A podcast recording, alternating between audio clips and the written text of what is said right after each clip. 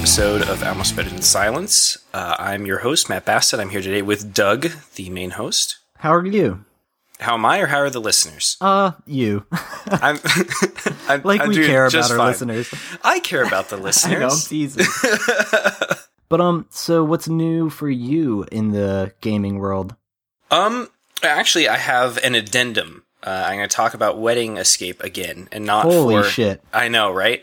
Uh, not for the reason that you think I'm going to. Uh, if if you are a longtime listener, you'll remember that um, there's been a series of games that I have just not been able to put down, even though they're terrible. Um, the most notable example is Goddess, which I played for a, an unhealthy amount of time before finally realizing how terrible the game was and rage quitting. Oh Um, man, so yeah, I played that a little myself. Uh, I didn't even get too far into it, but it was pretty fun while it lasted. Yeah, and before I get into a rant on Goddess, because that's the opposite of what any of our listeners want to hear, um, I have an addendum uh, about Wedding Escape. So, in the last episode that I was on, uh, when we were talking about what games we were playing, I mentioned that I was playing Wedding Escape and that I'd found a bunch of bugs and it was really frustrating and annoying. And I wanted to say that since then, I messaged the creator of the game on Twitter and he sent me an email address and I exchanged some messages with him and he asked me what all the problems I was having were and he uh, has committed himself to going in and fixing some of them. And in fact, uh, the biggest problem that I was having uh, has actually already been fixed, allegedly. So Oh, nice.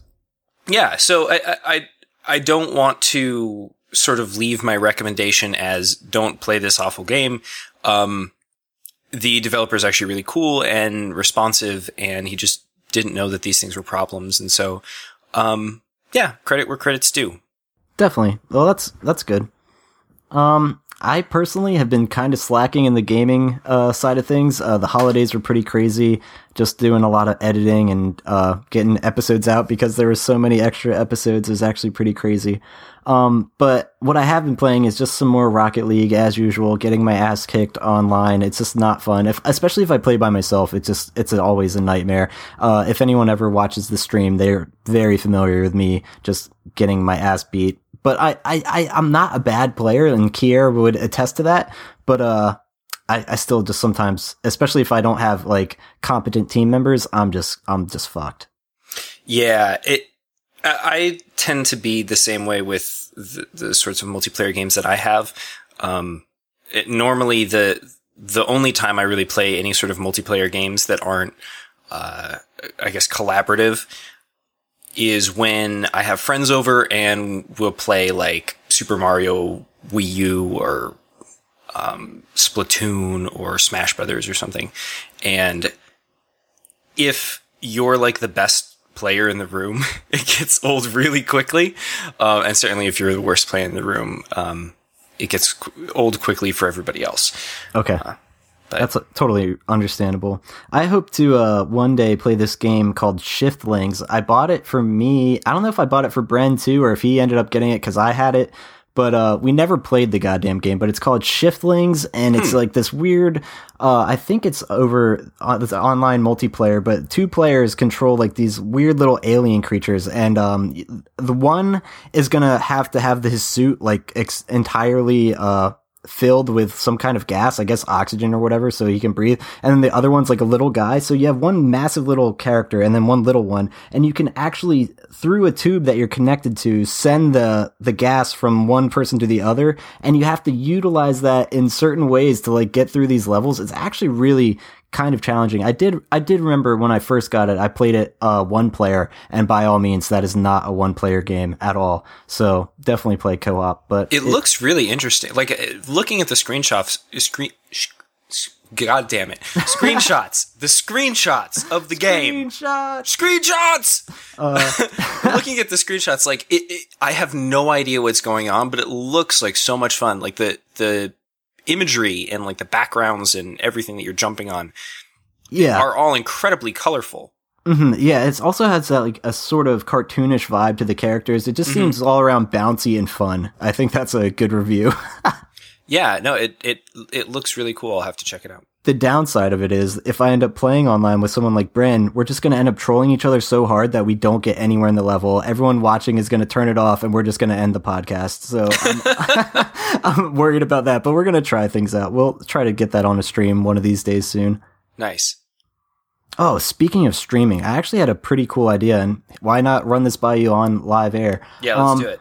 I've been having this idea like, oh, if I have an episode in the backlog already edited to go, I'm going to go on the stream and just like stream the episode early. So it just so happens if anybody tunes in, they get to hear something that's not even out yet. And I'm like, that's pretty cool. Um, and I'm also considering maybe I'll do that with older episodes. Like we'll get on a schedule like every other day or something. Like on our Twitch stream, uh, we're streaming our older content, so people that are finding us freshly will still get to listen to some of our older stuff.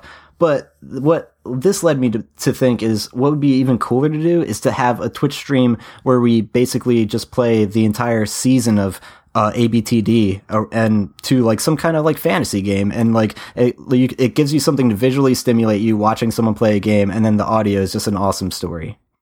Yeah, that's interesting. It, I, I really like the idea of doing sorts of like live action or in some way re- even partially recorded uh, D&D stuff. So maybe like you're playing out the game, but then you've got like pre-recorded bits where, um, like let's say everybody reads their character backstory and, you know, gets edited nicely. And then, um, you know, periodically throughout the stream over the course of a few hours, like you, you maybe go back and play the character backstory. Like when you're watching a, a sports game, right? When Yeah. you're watching football or something, they have like a little, you know, 15 second short about one of the players.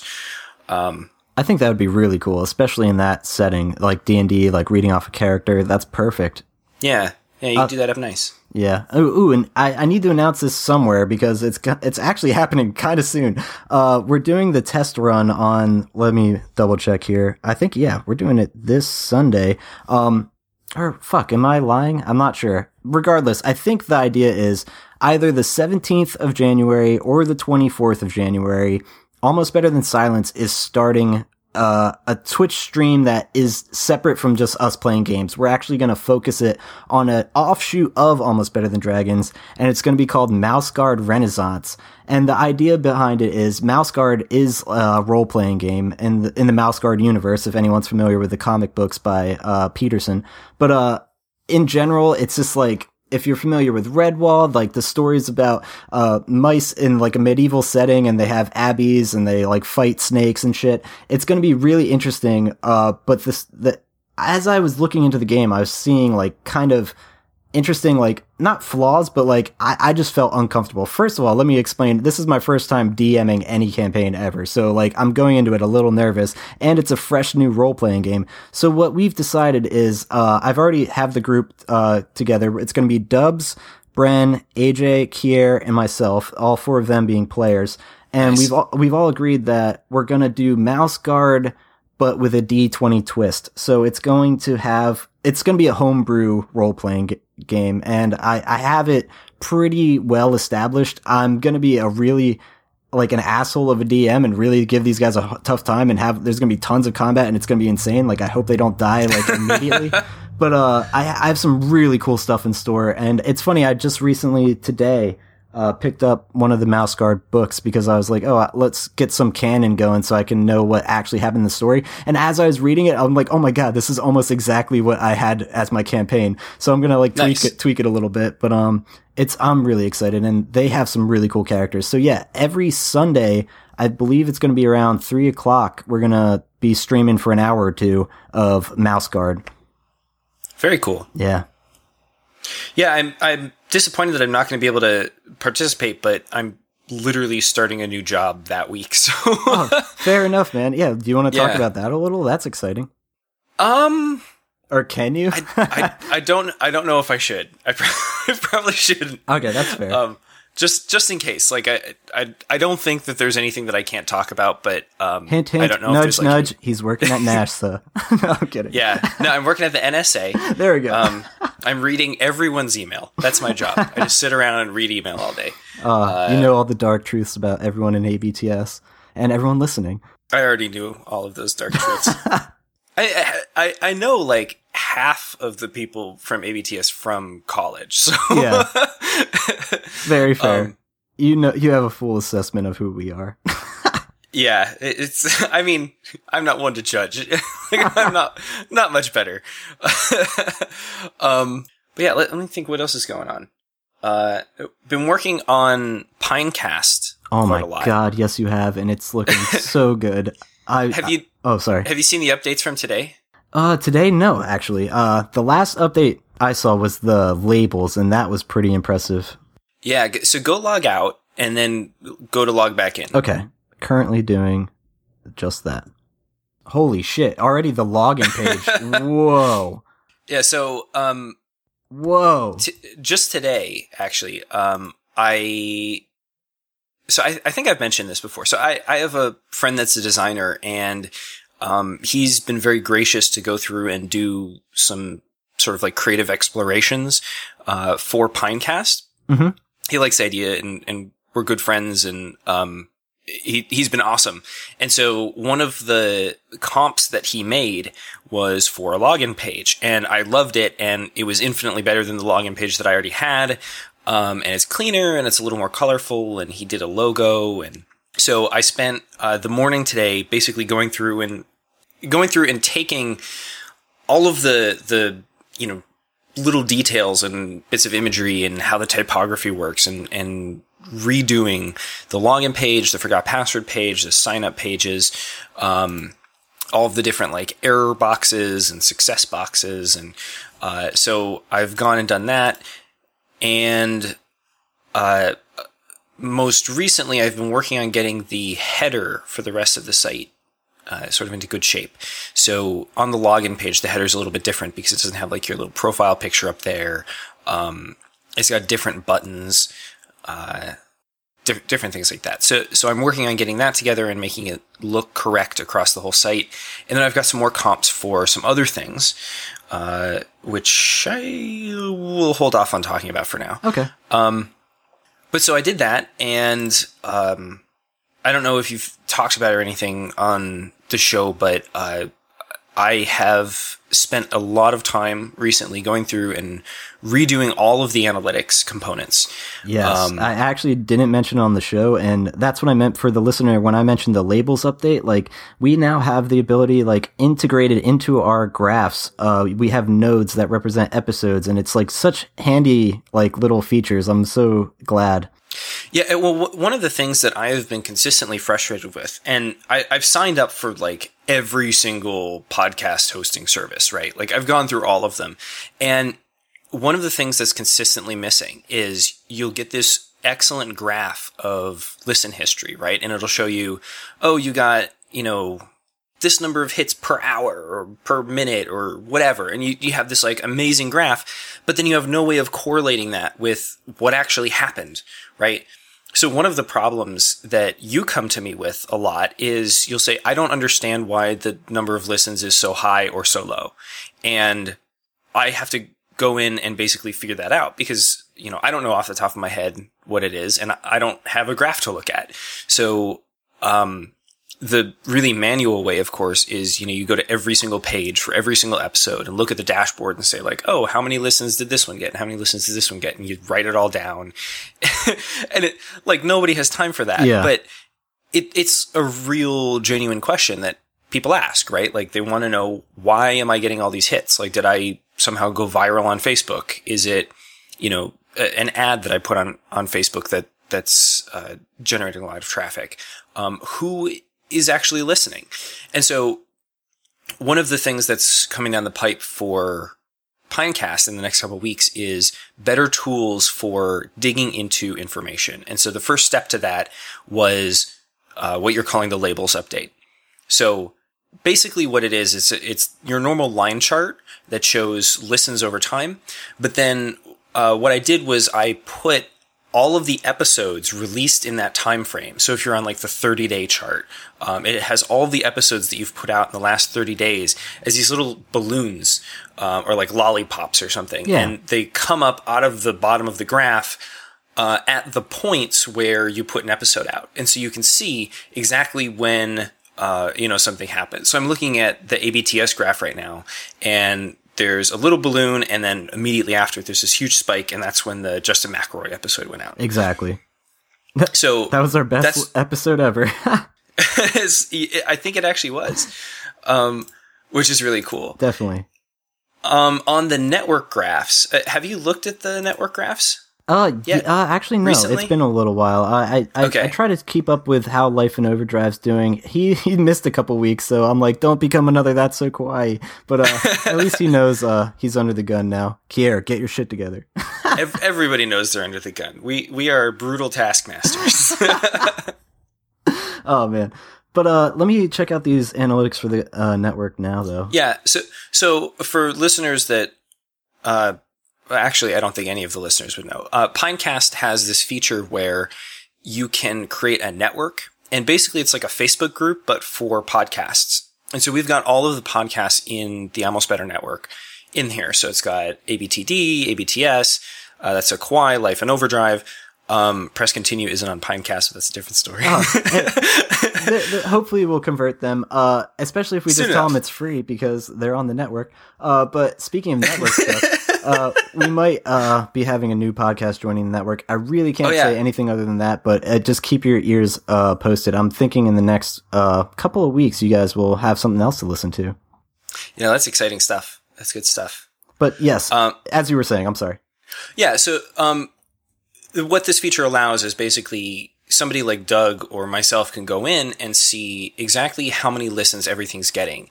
And this can be really useful because, for instance, on ABTS, Doug might put out an episode and at the end say, you know, oh, and go check out ABTD. We've got a new episode coming out tomorrow. And then I'll be able to see a corresponding jump in the number of listens or subscribers. Um, so that's the usefulness of a network. But so with the network, it was even tougher because now you have a line chart with like four different lines on it and you have no way of correlating any of that without these little cues.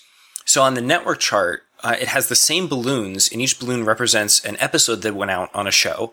And what I've done is color coded each of the balloons to be the same color as the lines.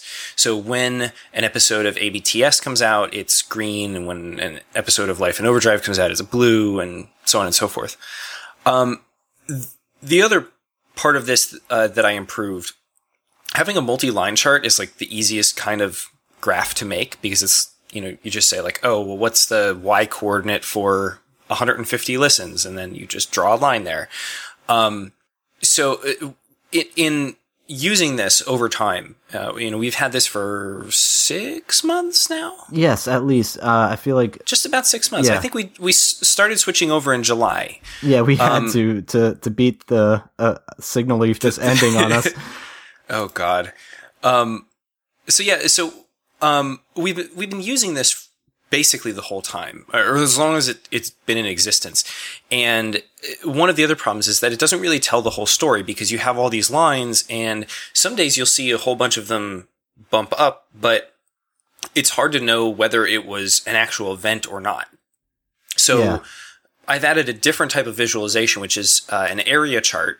And the difference between a line chart and an area chart is that um, in an area chart, everything stacks up. So if you imagine you have like something with 10 and another thing with 10 and another thing with 10, um, the first dot would be at 10. There would be a dot above it at 20 and a dot above that at 30 yes um, and and then it sort of shades everything in by color.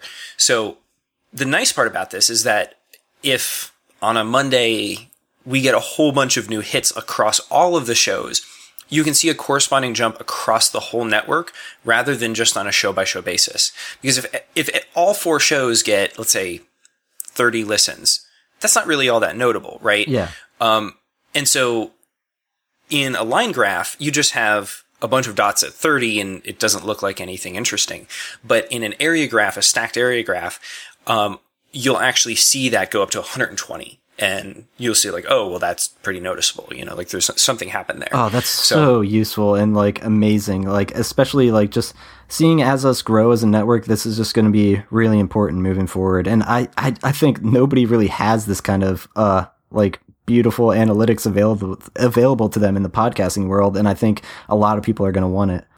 Yeah, I mean that that's the goal, right? Like we're I, I'm sort of scratching my own itch in a way because it's like I want to make Almost Better Than Dragon succeed, and doing that what with a blindfold on is nigh impossible. You know, you're just not going to do it. Yeah. Um, so it, it, I think it, it takes a little more than somebody saying like, "Oh, I can host a podcast to, to be able to do it right."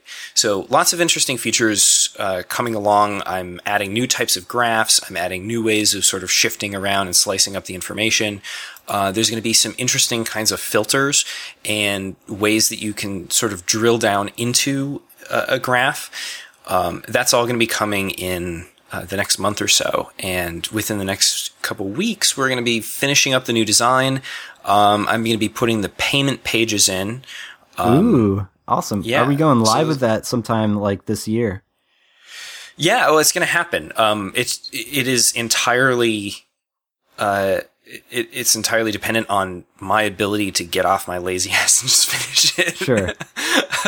But um, dude, you're not lazy at all. Honestly, I was just thinking to myself, what, where would ABTS be without Matt Basta right now? I was thinking, what if you just early on in the show were like, you guys are a bunch of fucktards, I'm out. And like, we, and like Signal Leaf ended, we would be on Libsyn right now, barely like keeping like a budget together to be like, let's keep the show alive. No one's listening. And thanks to you, like we have like this awesome robust system and I'm just so grateful. And and you also are the reason that ABTD exists and we've been br- branching and doing offshoots of that. So that was an awesome thing to bring to the table and I love doing that show. And honestly, we haven't recorded that in so goddamn long that I like don't even remember my character voice. I know. It's so bad. I, I mean, I haven't edited in like forever and the, the next episode is going out um tomorrow. So, oh, yeah, you guys have probably already heard it if you're listening to this now. But like, yeah, uh, yeah. So I I have to finish up editing this episode and um sort of close it out, and then I'm gonna be like, oh, that's where they were. Um, but yeah, like some of the newer stuff in the later recording episodes, and uh, we have a we have a guest. I don't know if we talked about having the guest on. Um, I think he's mentioned it a few times because he's okay. Yeah, was, so Kier uh, joined us as a as a guest on the on the show, and he's been helping play through, and we're gonna see where that that story arc goes. Yes. Um, but yeah, like it, I I know some of the sort of highlights. Um, of the last couple episodes, but it, it's really like flown past. Like we sat down and recorded for what, like four hours last time. Yeah, and the first time was, I honestly think our first sit down session was like a good six hours. Not obviously of like full content, like yeah, but you know what I mean. It it was it was like three and a half hours, th- three hours and forty five minutes of just us playing D and D, and then like two hours of AJ like watching AJ football. falling asleep. Yeah, falling asleep more realistically. Yeah, like people using the bathroom. exactly. Um, but that's how D and D really is. So you can't avoid that, that. Actually, is how it is. Yeah. Yeah. we we leave all the good stuff in. Um, Definitely. Oh, and speaking, I don't know, it just feels so long since I've talked to you. There's some newsy bits that aren't even probably newsy bits anymore, but let me f- see what uh, is going on. So, like, for instance, I saw Bren post in Show Topics on the 31st that hackers get Linux running on PlayStation 4. That's fucking cool. yeah, that that's pretty. I mean, it's it's not huge news. I mean, it's noteworthy that it happened. Yeah. Um, hackers have gone through, and for just about every single platform so far, they've they've gotten some variant of Linux or old versions of Windows or what have you running on these platforms. And I think it's really a testament to the dedication of the community to go through, you yes. know, like this, this degree of, um, complexity, really. Uh, like when the PlayStation 3 came out, I don't think Sony put a huge amount of time into preventing people from sort of like hacking into it and, and doing their own sorts of stuff with it. I remember the Air Force for a while was experimenting with like racks of PS3s to do some sort of computation. Whoa, um, interesting. Yeah, it, I, I'm pretty sure it was more of like a PR thing. Like, look yeah. at us, we're the Air Force. We have PlayStations.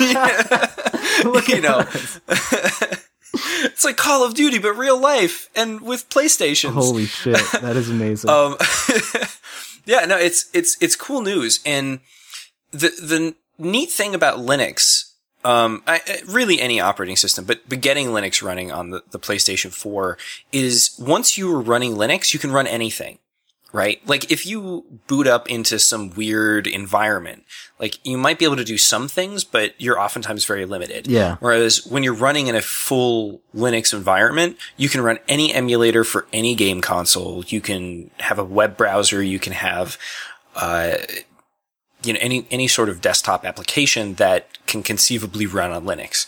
So yeah, overall impressive, but I, and like Yeah. you said though, it, it definitely showcases how dedicated that community is because you have to be to actually go to the measures to get that done. for sure. But um, and another one. This is uh, well, I can't really say much about this, but I saw over New Year's Eve, people were furious uh, over the fact that they got charged hundreds of dollars by Uber and they didn't really know it. But the the interesting thing is, in the article, it's claimed that Uber in the days pre prior to New Year's coming, they're like, hey. Get your friends to split your bill because it's going to be expensive. And like nobody really paid attention and got all drunk and had a great New Year's and then woke up the next morning with like $322 bill for like, I don't even know, like 20, uh, for a 15 minute ride.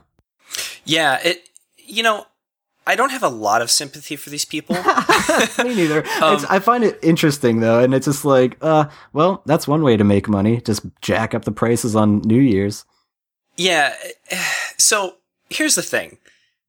First off, you've got to remember that when y- when there's surge pricing, it it multiplies the cost, right? So for me to get to uh, let's say San Francisco, right? Sure. I, I don't live in San Francisco proper, but I live in the Bay Area, and I'm close enough that I'm going to be going there for work every day. If I wanted to take an Uber from my apartment to let's say the ferry building, I'm looking at like 70, 80 bucks one way. Okay. And that's considering it's considering what Uber is and what you're getting out of it. That's not unreasonable. Yeah, that's right? reasonable. Yeah. And if there's surge pricing, right? I physically have to type in on my phone. It pops up and it says, you know, surge pricing is in effect. The multiplier is 2x, 3x, whatever. You have to type that number in and hit confirm to verify that you have in, indeed understood the fact that, you know, there is surge pricing. Ah. So, so there's no surprises there, right? And so if you're drunk on New Year's Eve, They were and it pops playing up, you. They were. They knew you'd be drunk and just be like, "eh, whatever," and not remember it. And now you're you got a big hole in your pocket. That's just genius I marketing. mean, it, what, but the thing is, like, they they put the quote in there. Like, you can get a fair estimate right there. It is a one tap away. It will tell you what the surge pricing is. You have to physically confirm what the pricing is. And people didn't do that, and it was a surprise. And it was like, I don't understand how you, like, how drunk were you? Maybe you deserve, you know, these ridiculous bills. Yeah, I think so. That's that's my point because I don't know. I I but that's the sad thing because that's the time everyone is getting hammered. Like personally, I was just uh painting Bob Ross paintings with my girlfriend, and we are like, oh, it's twelve oh three. Whoops. Uh, but I don't know. I I st- at least I don't have to have a big hole in my Yeah. pocket for Uber. Yeah, I, I'm also the kind of person that just didn't do anything for Year's Exactly. I'm like, whatever. you know, it, it, I, I, I was so salty uh, reading commentary on Facebook about it, and there was some like human rights activist that's like, this is predatory and taking advantage of people in their time of need, and I was like, nobody needed to go get drunk on New Year's Eve. like, there's nobody like holding you accountable to, to getting, you know, drunk off your ass at a party at, on New Year's Eve. Like, you didn't have to do that. Unless you have like a bunch of asshole friends who are like, "Oh, you're not drinking with us, bro." Yeah, and and on top of that, like you're also taking Uber, you're not taking a, a taxi, right? Like if you want to take a, a cab and wait 45 minutes to an hour for it to show up, if it even ever does show up, and then also you get in the credit card reader is broken because the cab rider or the cab driver doesn't want to to pay the the fees associated with credit cards, mm-hmm. and also he's on his phone the entire time selling something to somebody. And you know the the whole place smells like puke and cigarettes. Great. Like you can do that and pay you know 50 60 bucks and your driver will drive around in circles. Not that I have a vested interest in transportation, but it's it's like one of these things where like yeah, it, it's going to cost you. And I I have some degree of empathy for these people, you know, when it's an exorbitant amount of money and it's like yeah, that's sort of unfair, but at the same time you know, like what what were you actually expecting? Yeah, you hit confirm. It's your own fault. Pay the money. Yeah. All right. Well, that was Speaking interesting. of people getting uh, overly excited uh, and un- unhappy about things that are more expensive than they thought they would be. Ooh, I know uh, where this is going. let's let's talk a little bit about the Oculus Rift. Absolutely, yeah. So it just was launched on January sixth at the price tag of seven hundred dollars or six hundred. What am I? Am I off of hundred? Yeah, it's. It, I think it's roughly six hundred. Okay. Yeah. Uh, you know, honestly, I heard that it was going to be six hundred dollars, and and somebody was like saying it sarcastically, and I I was like, okay, and they were like, aren't you more upset upset about that? And I was like, no, like so. For the life of me, I can't understand why people are upset about the price tag on this because this should have been something that everybody saw coming. So yeah, they want this to be in everyone's homes. They don't want it to be like a super niche market that only so many like like pe- rich people can only afford. Right. So there's a few points to why the price is as high as it is.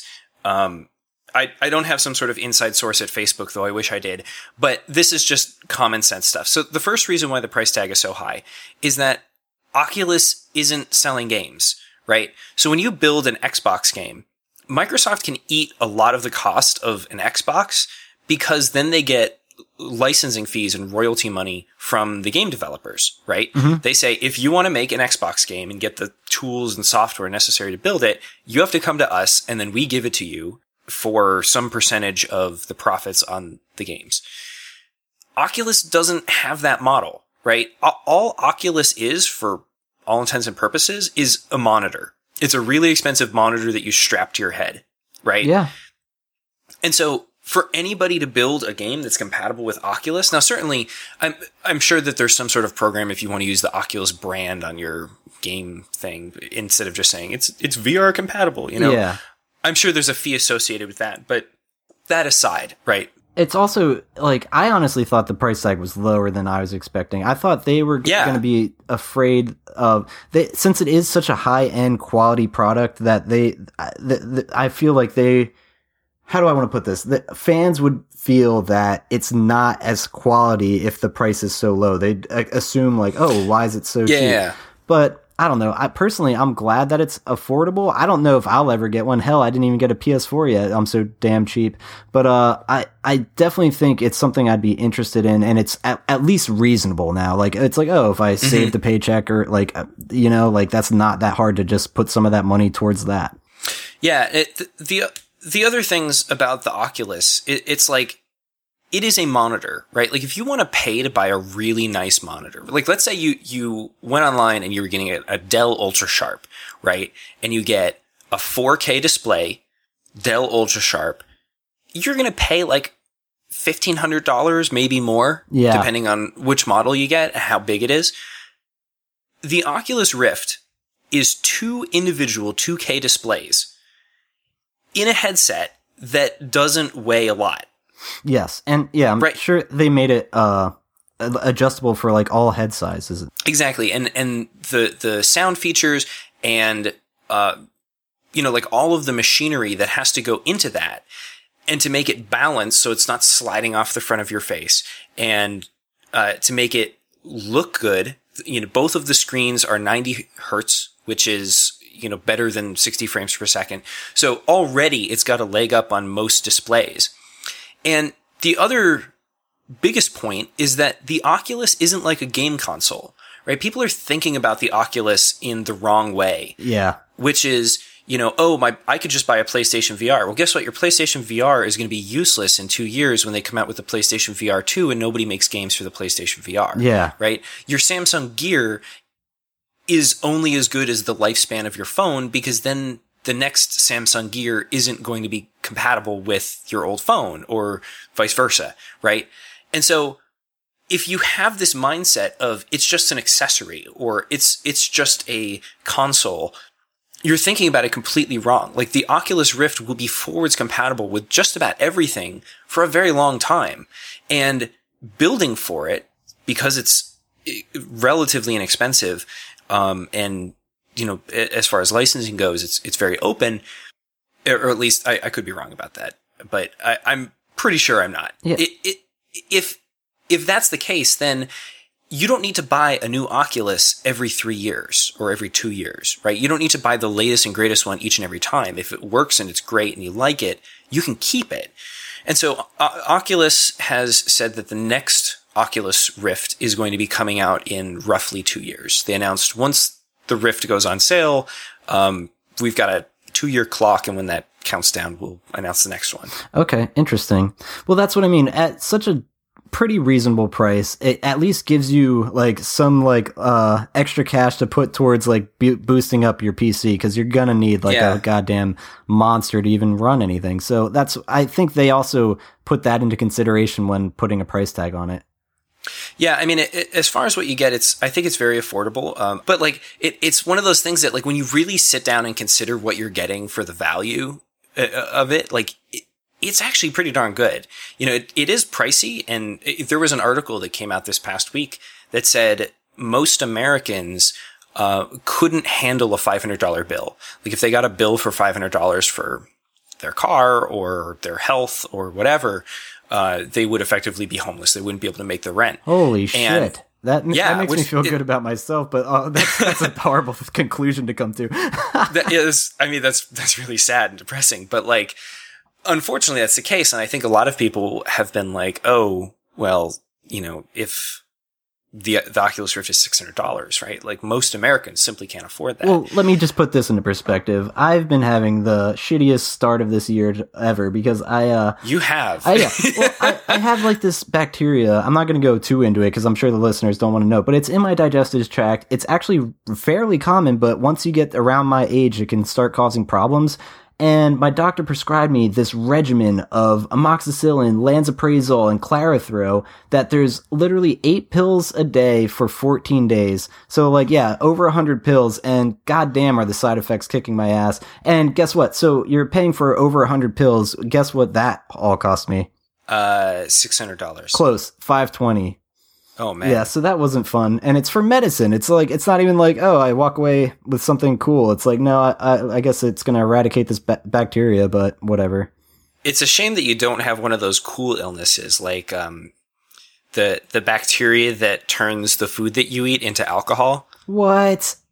Yeah, that's a thing. Wow. There was actually so that there was this uh, school teacher that got arrested uh, for I, I can't remember if it was driving under the influence or if it was um, for being intoxicated at school, like Publicly. re- really drunk. Yeah. Um, and she was trying to get off uh, on the claim that she has this disease that converts food that she's eaten into alcohol. And I was like, you shouldn't be allowed to drive if you have this disease and it's flaring up. Yeah. Like, be, being drunk, like it's it's still not okay to be drunk when it's you know because of a disease you have. Yeah, it's not, you know, it's like I didn't like- actively choose to be drunk, but uh I I am. mean, ima- imagine if like she had some sort of like uh, issue with her vision or issue issue issue with her vision. Yeah. Right. And and she experienced some like moderate blindness when some disease flared up, and like she got into a really terrible car wreck, and is like, oh. Uh, I have this disease that causes me to be blind sometimes. Yeah, it's it's- like, well, you, you shouldn't be driving, Agree. right? Yeah, that makes perfect sense. Oh, that's ridiculous though. I I never Yeah. knew that was a thing. That that's actually news to me. Well, um, ask the doctors if it would be cheaper for them to swap the bacteria instead of kill it. Maybe they can like give you some new ones and they'll eat the old ones or something. Yeah, I'm not sure. Um but and I guess we'll get off the medicine and doctor talk because that's all boring as fuck. Uh, more video game stuff though. I did see that Final Fantasy IX, like probably one of my top five favorite games of all time, is coming to PC and mobile platforms. Uh, I am so fucking ready for this. It's like overdue. I'm so fucking pumped. um, I'm glad. I know, I know you're not much of a Final Fantasy fan, but like uh, at, most of our fans know that I, that's the one Yeah, that I no, really it- gush I know about. it's a big deal. Um, I, I think the only exposure I've had to Final Fantasy when I was roommates with AJ, um, he played like just all of the video games. Uh, he, he played like a ton of, uh, Resident Evil and Final Fantasy and like his, his PlayStation was just constantly going. Um, I was kind of like that in college, just a lot of Dark Souls and all that, or Demon's Souls at the time, I guess. yeah, I, I remember, didn't you hang out with Dubs a lot in, in college? Occasionally. Weren't you two roommates? Uh, we uh, I don't remember. uh, We weren't roommates, but we we hung out pretty fairly often, and like we, I remember joining their D and D campaign for very briefly. It wasn't my bag Yeah. of chips at the time. I remember their dorm room was like the place to be for like video games and stuff. Yes, Oh yeah, because because they had this massive flat screen television, which was like a thing back then. yeah. we were like the last generation of people to like carry a CRT television into a dorm. Oh my god, yeah, you're absolutely right. I've seen that a handful of times at college, and I'm it, always amazed me because those are just huge. Yeah, so it was like one of the first 40 inch televisions that I'd ever seen. That actually And- wound up in our height. Yeah, wait, he we did room together. That's right. Uh, when we lived in the Heights, or did he live with us? God, my memory's terrible. yeah, I mean it's been like six years. Yeah. I know. Don't remind me. Uh, oh god, we shouldn't date ourselves. No. But um no, it, it tying it all back. um no, I, I it, I the problem that I have with my relationship with Final Fantasy, like I have a deep appreciation for a lot of the lore and some of the story and things, but like I have no idea what games it's from, right? Like I don't know which version of Final Fantasy goes with which characters and story or character. Yeah. Okay. And so, like, I, I don't remember any like names or anything specific, but you know, I've I've watched AJ play through quite a bit of it, um, and I just have no idea what goes with what. That's understandable. Uh, I I definitely, if you ever even have the slightest desire to ever start a Final Fantasy and maybe finish it, I would recommend just start with nine. It is just the best story ever told, and like the guy, the creator of Final Fantasy himself is just like it's my favorite. So I think that speaks a lot for that.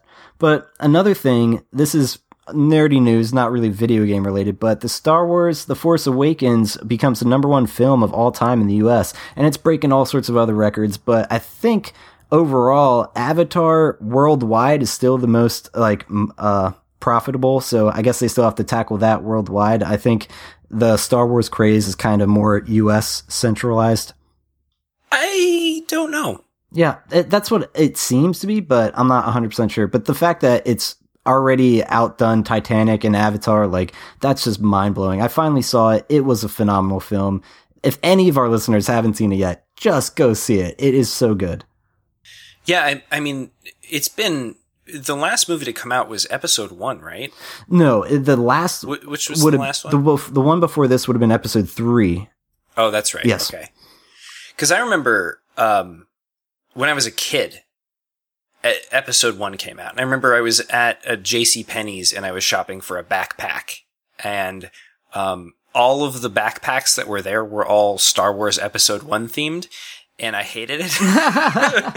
it's like I don't want I don't want a Star Wars backpack, but I just didn't have a choice. Oh, dude, I hope you picked the Darth Maul one and just were like super goth about it. no, I, we ended up. I, th- I feel like we ended up going somewhere else, and I bought like just this blue JanSport backpack, and I had it for like ten years. nice. um, but yeah, I mean, it, it's been a really long time since the last Star Wars movie came out, right? Yes. And And honestly, all the fans found the original. Uh, not, I don't want to say original. Uh, the the first three movies to be the most like goddamn annoying and like it didn't live up to the Star Wars feel. So uh, Yeah. I even remember hearing on Life in Overdrive, he did like a, a spoilers episode of the new Star Wars movie, and he said, uh, "Oh shit, I forget what he said." But and regardless, it it just it has an amazing. It like makes you feel like you're home again. AJ said that too. I was gonna say, like, I was watching um, one of the the older Pixar movies the other day, and I was remarking on like how terrible the graphics were. Ooh, which You know, one? like the- you have to tell me. I don't even remember which one. Like it, it was over Christmas, and it was just something that was on TV. Um, A Bug's Life. it, it's something like that, right? Um, and I was thinking about like how like all the direction the the directional lighting is just like so poorly done and the shadows look like crap and you know things that glow don't really give off light and you know like all sorts of weird things that you know used to be in video games for a long time and whatever else. And just in you know roughly 10 years the amount of complexity in in the graphics and and how good things look now right? Like it, what's the the is it a Disney movie um with the the the girl that's an emotion um, you know what I'm talking Oh about? no, I'm not familiar with much of the Disney I don't even know.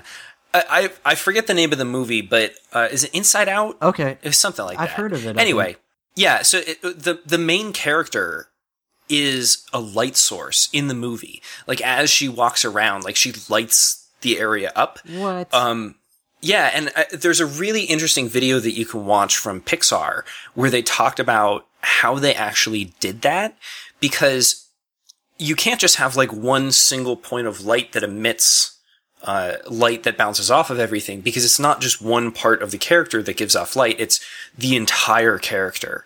Um, and so just the ability to do stuff like that or the ability to do proper ray tracing that you know looks great at 4k uh, or higher for that matter.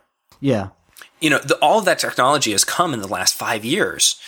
And you know the last time we had a star wars movie has been far before that. And all of the old star wars movies have you know for their time the top of the line graphics right? Yeah. George Lucas invested so heavily. And so when you look at these new Star Wars uh, scenes and you really sort of dig into them and look at how they were done and, and all the CGI and the effects, I mean, you can hardly distinguish what parts are CGI and what parts are real life. Like what, where did they actually put makeup on someone versus when did they just create a 3D model? Um, and George Lucas is notorious. There was a great thread on Reddit the other day. They're talking about how George Lucas would actually take multiple cuts of the same scene and edit them together in parallel. So you'd have like a character on the left hand side of the screen and a character on the right hand side of the screen that are acting together, but it was filmed in two different takes, and they Ah, combined the footage nice. and like blended the yeah. And like I'm looking at this like, oh my god, that's insane. but I mean, you think about what they must be doing now, and and the complexity of you know how they film all this and how all the shots work, and it, it really is magical. Like it, it, that's one of the reasons why I would say it's probably one of the highest grossing movies because Absolutely. you know, the, the early 90s when some of these movies happened, you know, people saw it because it's like, wow, that, you know, knocks your socks off. But now it's at such a, it, it is the pinnacle. Well, that that even of- goes back to like the original uh, four, five, and six in the seventies. People were blown away by that. They had no idea Yeah. what to expect going into episode four of something. Like they're like, "What the fuck am I?" And like I remember just some of the graphics. Like obviously they used little models for like the star destroyers and stuff, but it just so is so convincing for that time frame. And I agree that it's it's pretty miraculous how far we've come in a short amount of time. And by all means, it is such a high grossing film because by the end of that movie, I, my jaw was dropped. It was just, it was so, it, it's, it's hard to distinguish what is real and what's CG. You're absolutely right. It's, it's that convincing and it, it almost makes you believe Yeah. like you had to be in a galaxy far, far away to even film something like that or else it's not possible. So that feat is, I give JJ uh, Abrams all the credit in the world. Although I will kind of say, and I'm, everyone knows this, but like he basically based the plot of this new Star Wars film off of the existing uh, A New Hope episode 4. He, it's so similar to that that it's extremely comparable. So I think he took an existing successful formula and tweaked it a little bit and made it his own and and no wonder it was so successful because it like I said, existing successful formula. Yep. Um, the other thing that that's interesting, it, you know, I feel like his hands were maybe a little bit tied in into doing something like that because as soon as you have a movie where you sort of deviate from what the the viewer expects, maybe not you know scene for scene what they expect, but sort of the overarching, you know, like you said, formula. y- You start to introduce dissonance, right? And people start thinking about it, and it breaks their immersion. Um, maybe maybe that was a, a calculated choice in in the sense that maybe J.J. Abrams was like, hey, you know, I don't want to go too crazy and maybe introduce some concepts that people, you know, aren't fond of or, um, you know, have plot devices that maybe require people to, to think harder about it. And, you know, he just wanted people to, to focus on making sure their immersion was, you know, where he wanted it to be. And, and, uh, cause certainly like that, that's the whole shtick with Star Wars, right? Like immersion. Yeah and I definitely think it was like he he knew about it and going into it, and he he he tailored it for every Star Wars fan to walk out of there being like, "Wow, that was fucking awesome." So d- good job on him, and uh, it's actually interesting. I don't want to say this isn't really a spoiler by any means, but the internet has obviously uh, taken things in the Star Wars universe out of context many times and have all the sorts of weird fan theories about where this is going. Uh, one notably being that Jar Jar Binks is the most uh, powerful Sith of them all, which is absolute bullshit, but it's really funny and a total troll thing to say. But the one that I just heard today, I saw an article that people are believing in, is that Darth Vader is actually uh, the Emperor Snoke's or whatever is the new, the big new evil bad guy that's basically replacing Emperor Palpatine. Uh, I forget his name, something Snoke or Snopes. Uh, there's they're claiming that that's Darth Vader, and I'm like, no, that's like not fucking possible because Darth Vader died at the end of Episode Six. It was very blatant to the point that they at the end of the movie they even show his goddamn ghost, his Force ghost, standing next to Obi Wan and Yoda. So it's like that solidifies in canon in the Star Wars universe. Darth Vader died that day. There's no way that this person is some like mutant like formation of Darth Vader, and it also kind of completely uh, clashes with the whole uh, character of Kylo Ren, who is trying to live up to Darth Vader, but yet he serves Snoke, and it's just like I, you're not serving the person that you're looking up to because the person you're looking up to is dead. But anyway, sorry, rant. no spoilers. Yeah. Jesus Christ. Um, well, I think we can end this one kind of soon. Uh, do you want to do some plugs quick? Um, well, by the time you listen to this, there'll be a new episode of Almost Better Than Dragons out. You should go listen to that if you haven't already. We took a bit of time off for Christmas break and we put out episodes every two weeks. So, uh, the 9th of January is when the episode I'm talking about goes out. The 23rd of January is when the following episode and then uh, the 6th of February is when the next episode after that will go out. So uh, go and have a listen to season two. Um, we've certainly had a blast doing it. Oh gosh, it's my favorite. so, so much far. fun to edit. Definitely, Yeah. been a, a whole lot of fun. I really hope we get around to recording that again sometime soon. Uh, cause Yeah, we're I, I have to schedule it with you guys. Yeah, we'll we'll get that going. Um, also, listeners, if you're like, oh, two weeks is too long, well, luckily, starting soon, we'll be doing our mouse guard thing on Twitch. So, twitch.tv slash ABT Silence every Sunday at 3 o'clock Eastern Standard Time. We will be doing an offshoot of ABTD, basically, just the gang playing as a bunch of mice fighting off crazy creatures. So, that should be fun. Um, other than that, yeah, go check out our Twitter and Facebook. Uh, and if you have the ch- if you have the time, please give us a rating on iTunes. It would help us tremendously. But um, Yes. is there anything D- else you want to that. say? Go to go to iTunes, rate us, review us. We haven't got to rating it so long. I know it's actually been pathetic. I I almost wanted to be like, okay. let's let's have a contest. The first person that does that gets an Oculus from us. No, I'm kidding. we cannot afford that. But if it uh, gives you the incentive to go give us a rating, please do. But um, thanks so much for listening to us, guys. Ran about all sorts of weird shit. But uh, we will be back next week. Yep. See you later.